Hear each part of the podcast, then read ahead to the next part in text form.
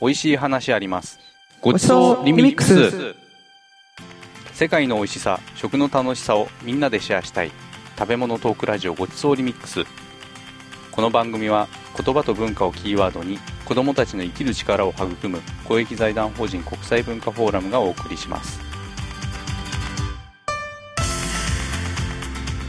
皆さんこんにちは。こんにちは。世界の美味しさ食の楽しさをみんなでシェアしたい食べ物トークラジオごちそうリミックスパーソナリティの三地森です今日は白ちゃん宮川が欠席なんです前回お知らせした日韓の中高生交流プログラムソウルでダンスダンスダンスの準備に追われているので、えー今日はいつも美味しいお話を紹介してくれる世界の料理情報サイト efood.jp を運営している各国郷土料理研究家の青木ゆり子さんと2人でお届けしますはい。皆さんこんにちは。青木理子です。食は人をつなぎ、人との距離を縮めるをモットーに世界各地を飛び回っています。よろしくお願いいたします。よろしくお願いいたします、はい。えーさて5月といえば初ガツオの時期ですよね、はい今回のメルマガわやわやでは青木さんにカツオを使った料理をご紹介いただいたんですけれどもさてどこの料理なんでしょうか？はい。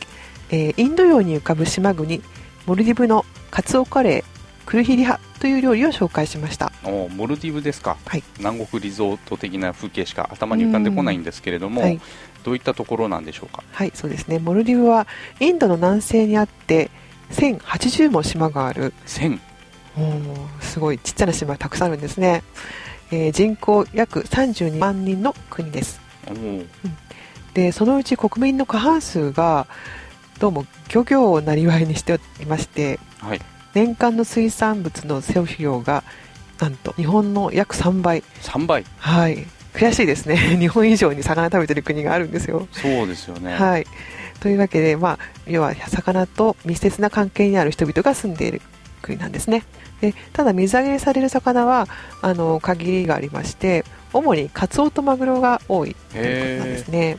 で漁の仕方が日本と同じ一本釣りなんですよ、一本釣りですか？えー一本釣りの方法やかつぶしの製法のルーツは日本とモルディブのどちらがどちらに伝えかったかというのはあの諸説あるもののはっきりしたことは分かっていないそうなんです。うん。でも私は同じ時期に偶然発生したんじゃないかなと思っています、うんえーそして日本と同じようにカツオをかつお節にして料理の出汁に取るところも似ているんです。うん、おーでそれモルディブのかつお節はモルディブフィッシュというんですけれども実は今ここに あの実物があります。名前そのものです。直です。直球な感直じでね。球ですすね。どうですかこれ？これはビニール袋にモルディブフィッシュチップスって書かれていて、そうですね。これスリランカで買ってきたものなんですがへうちにーあったので持ってきました、これ中に入ってるものが、うん。なんですかね鰹節みたいな、うん。ああいうフレああいうもんじゃなくうんて、完全にあのなんか木のカスみたいなね一見見ると。そうですね。木割った、割ったあのチップ。チップ、ですね、みたな。ないんかフレーク状になっていて、はい。かなり乾燥がうん、乾燥してますねやっぱり。ね。うん。で香りはうん。あの鰹節のうん。香ばしい匂いとはやっぱり少し若干違った感じでも、うんあの魚魚したやつ匂いはしていますか？出汁を取ると美味しそうだなっていう感じですね、そうですね。はいうん。ああでもやっぱり、えーよく似てますね、うん。ででもモルジブフィッシュと日本の鰹節の違うところっていうのはあるんでしょうか？はい。えー日本の鰹節は生の鰹を煮て煙でいぶして天日で干してから最後にカビ付けというあという過程をあの行って熟成させるんですね。はい一方モルディブフィッシュは煮ていあの煙でいぶすとこまでともれば一緒なんですけれども、はい。カビ付けはしないんです。あー、荒節と言われているものですね。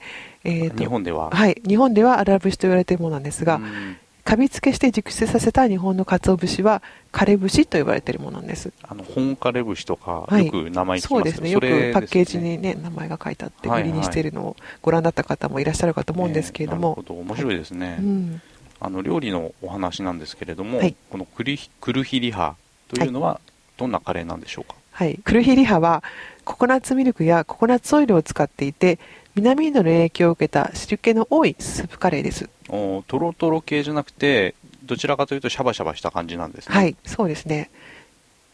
あの南インドのカレーもシャバシャバしてるんですか？していますね。えっ、とインドもあの地方ごとにいろいろあのカレーに特色があるんですけれども、はい。南の方はあの汁気の多いスープカレーが多くて日本でよく知られているちょっとドロッとしたインドカレーはどちらかというと北インドの料理なんです。北海道であの、は人気になったスープカレーっていう、ええ。あのご存知ですか？ちょうど今聞こうと思っていたところなんですけど。はい、どうもあのカレーのルーツっていうのはスリランカにあるらしいんですね。スリランカカレーーからヒントを得て作ったっていう話があって。そうなんですね。うん、あんな感じを思い浮かべていただければ。ああ、なるほど。ところで、カツオがカレーに入っているっていうのは、はい。もう僕からすると、すごい面白いんですけれども、そうですね。あの、他にもカツオが使われているモルディブの料理っていうのはあるんですか？はいあります。おーモルディブにはカツオスープのガルディアという料理が有名なんですね。はい。実は最初はあのガルディアをご紹介しようと思っていたんですけれども、えー、とこの料理にはカレーリーフというハーブが必要でしてこれがちょっと手に入りにくいのでちょっと諦めてしまったんですね。なんか前回に続いて、うん。あの、材料が手に入らない問題 そがう。残念ながら。はいですのでもしもしカレーリーフが手に入った方はこのガルディアに挑戦してみてください。美味しいですよ。味噌汁のように食べたりご飯にかけて混ぜて食べたりもします。うん。カツオだしのスープだったら、まあ日本の人でも美味しく食べられそうですよね。はい。また、あの、機会があれば、青木さん教えていただきたいんですけれども、もちろんです。私が運営している efood.jp にはもうすでにレシピが掲載されていますので。ああ、なるほど。じゃあ、そこへのリンクを、あの、番組ウェブサイトの方で、あの、紹介しておきますので、はいあの、気になるリスナーさんは、ぜひ見て、試してみてくださいとはい。いうところですね。はい。料理名のクルヒレハっていうのは、どういう意味なんでしょうか？はい。モルディブの言葉ディベヒ語でカレーのことをリハと言います。おおー、うん。ディベヒ語。ディベヒ語 言いにくいですね はい。えーとクルヒは魚。リハはカレー。で魚カレーという意味ですね。そのまんまですね。そのままですね。わかりやすいですね。わかりやすい。はいで今回はカツオを使ったものを紹介しましたがマグロもよく使われています。ただカレーのことをリハというというのはちょっと実は考え方が逆でリハのことをモルディブ以外の私たちがカレーと呼んでいるというのが正確だと思います。はい、私たちがカレーと呼んでいる食べ物は実は現地の人々にとってはカレーではないんです、うん。そんなわけで、今回は世界はそれをカレーと呼んでいいのかというお話をしていきます。はい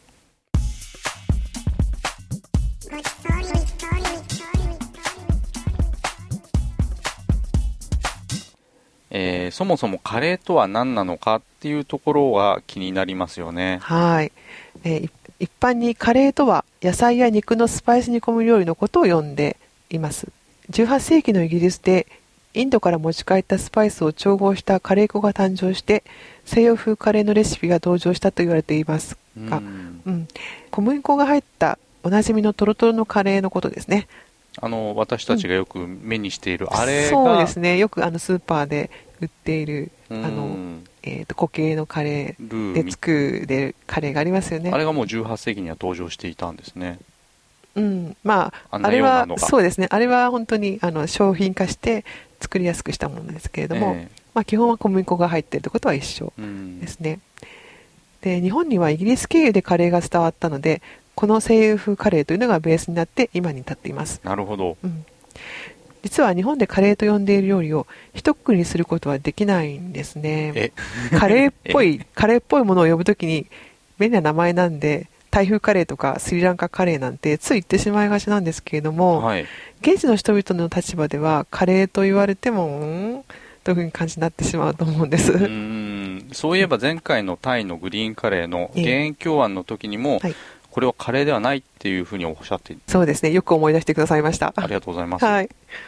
えちなみに前回聞いていない人のために補足をしておくと減はタイ語で汁料理という意味で、タイ風カレーとかグリーンカレーとかあとマッサマンカレーとか言われているものは現地では減なんちゃらと呼んでいますそうですね。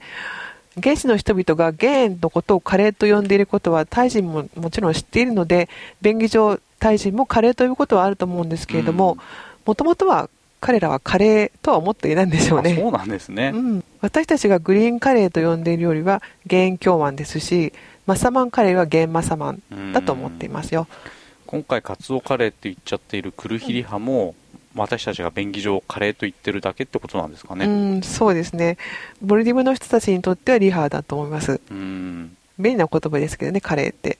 分かりやすいですし、まあ、なるほどって思っちゃいますもんね、うんはい、つい言いたくなっちゃう言葉ですからね。そうですね。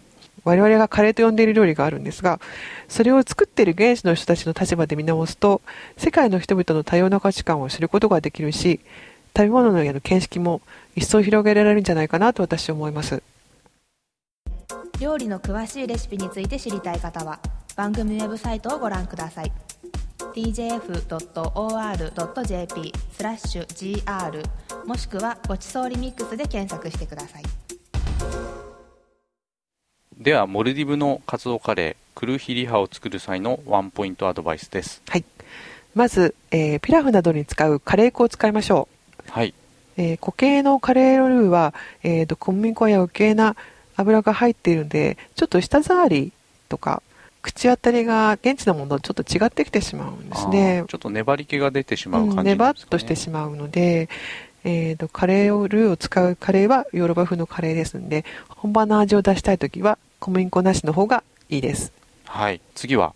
ご飯は固めに炊きましょはい、うもしあればジャスミンライスやバスマティライスのような香り米と呼ばれているお米を使いましょう。んなるほど。うはい。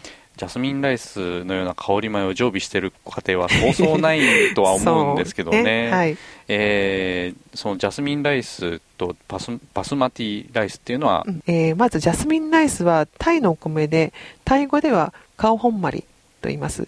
意味はカオは米でホンマリはジャスミンの意味ですね、うん。はいえー日本のお米よりも細長くてパラパラとしているんですね。うん。でこれはタイでは最高級とされているんですよ。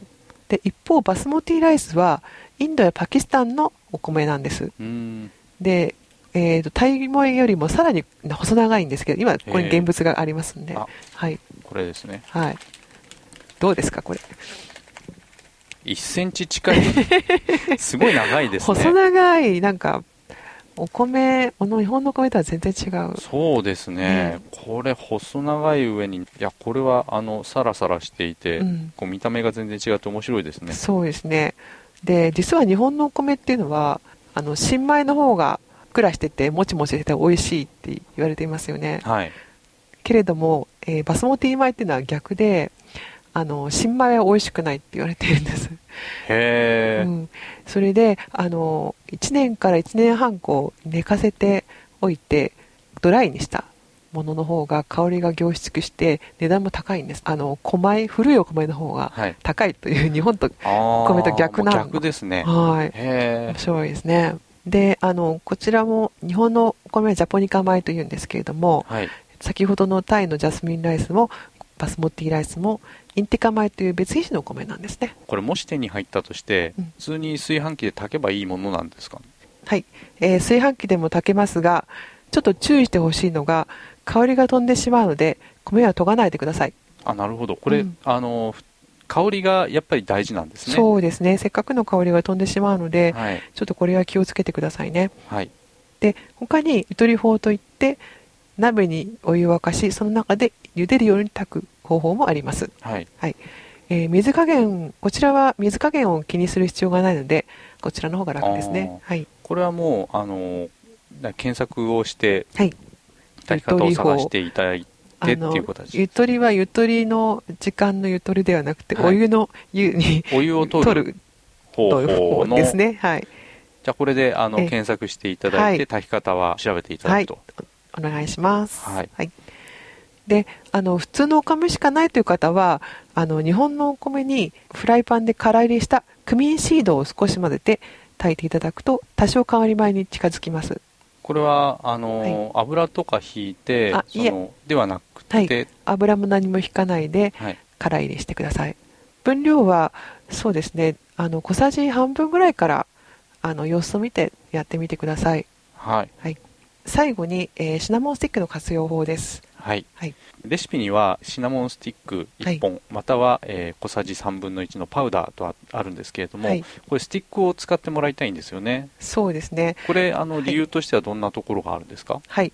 えー、とまず、えー、と香りのつき方を調整しやすいというのがあります、はい。はい、でシナモンパウダーですと少しの分量でも香りが強く出てしまうので、えー、と分量の調整がちょっと難しいんです。うんでレシピでは小さじ、えー、と3分の1というふうに書いてあるんですけれども少し多めに入れてしまうだけで香りがつきやすいので、えー、と失敗もしてしまう可能性があります。なるほど、うん、で一方あのスティックの方は、うん、と香りをすぐにがつくわけではないので、えー、と扱いが楽ですしこう柔らかく香りが出るのがいいので、えー、と失敗と失敗も少ないということで私はあのスティックをおすすめしています。まあ、あの大雑把に扱っても、うん。シシナモンスティックの方がはい。柔らかく香りがつくので、はい。楽だよってことそうでなんですすね。ねはい。